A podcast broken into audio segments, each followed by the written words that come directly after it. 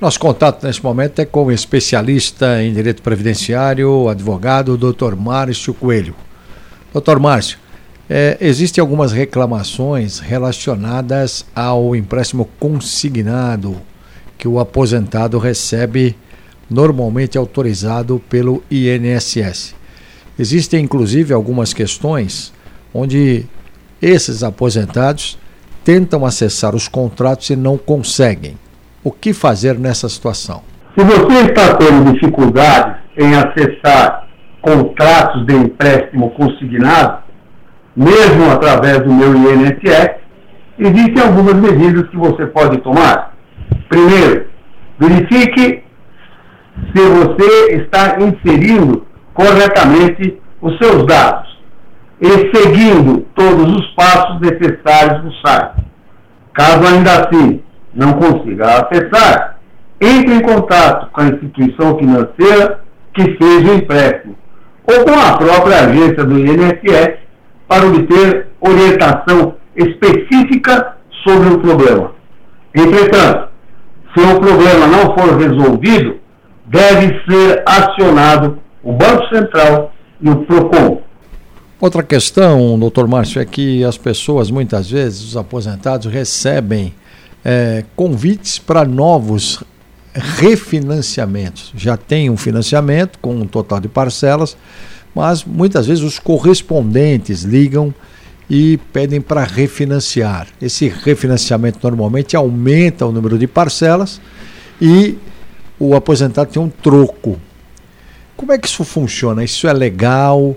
É preciso tomar cuidado com armadilhas? Queria, queria que o senhor nos explicasse. O refinanciamento de empréstimos consignados, onde o prazo do contrato é aumentado e um valor adicional é disponibilizado ao cliente, é uma prática comum e legal.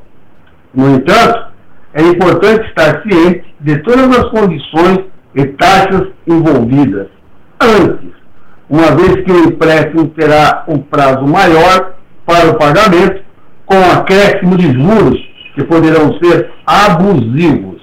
A lei do empréstimo consignado determina que o teto permitido para a taxa de juros é de 2,08%. O credor deve obrigatoriamente informar ao cliente o custo total, além dos prazos de pagamento, antes da contratação do empréstimo. É preciso tomar cuidado com as ofertas de créditos consignados oferecido por telefone, pois muitas vezes o segurado é levado a erro e mesmo não pretendendo, não aceitando a proposta, se depara com o crédito a maior em sua conta e não sabe como cancelar esse empréstimo, geralmente acompanhado de grande número de parcelas. Doutor Márcio, o, existe um teto, né? É, para que o aposentado possa fazer o seu empréstimo consignado, para que sua renda não fique comprometida, para que ele possa ter efetivamente uma sobra para sua subsistência. Esse teto é de até 30% ou houve alguma alteração na legislação? De acordo com a legislação previdenciária, não é permitido descontar acima de 30% do do, do salário, soldo ou aposentadoria para pagamento de empréstimos consignados.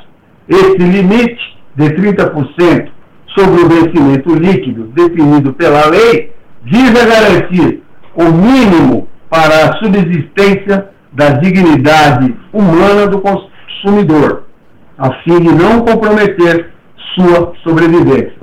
Até a próxima, pessoal! Obrigado, doutor Márcio Coelho, advogado, especialista em direito previdenciário. Até a próxima.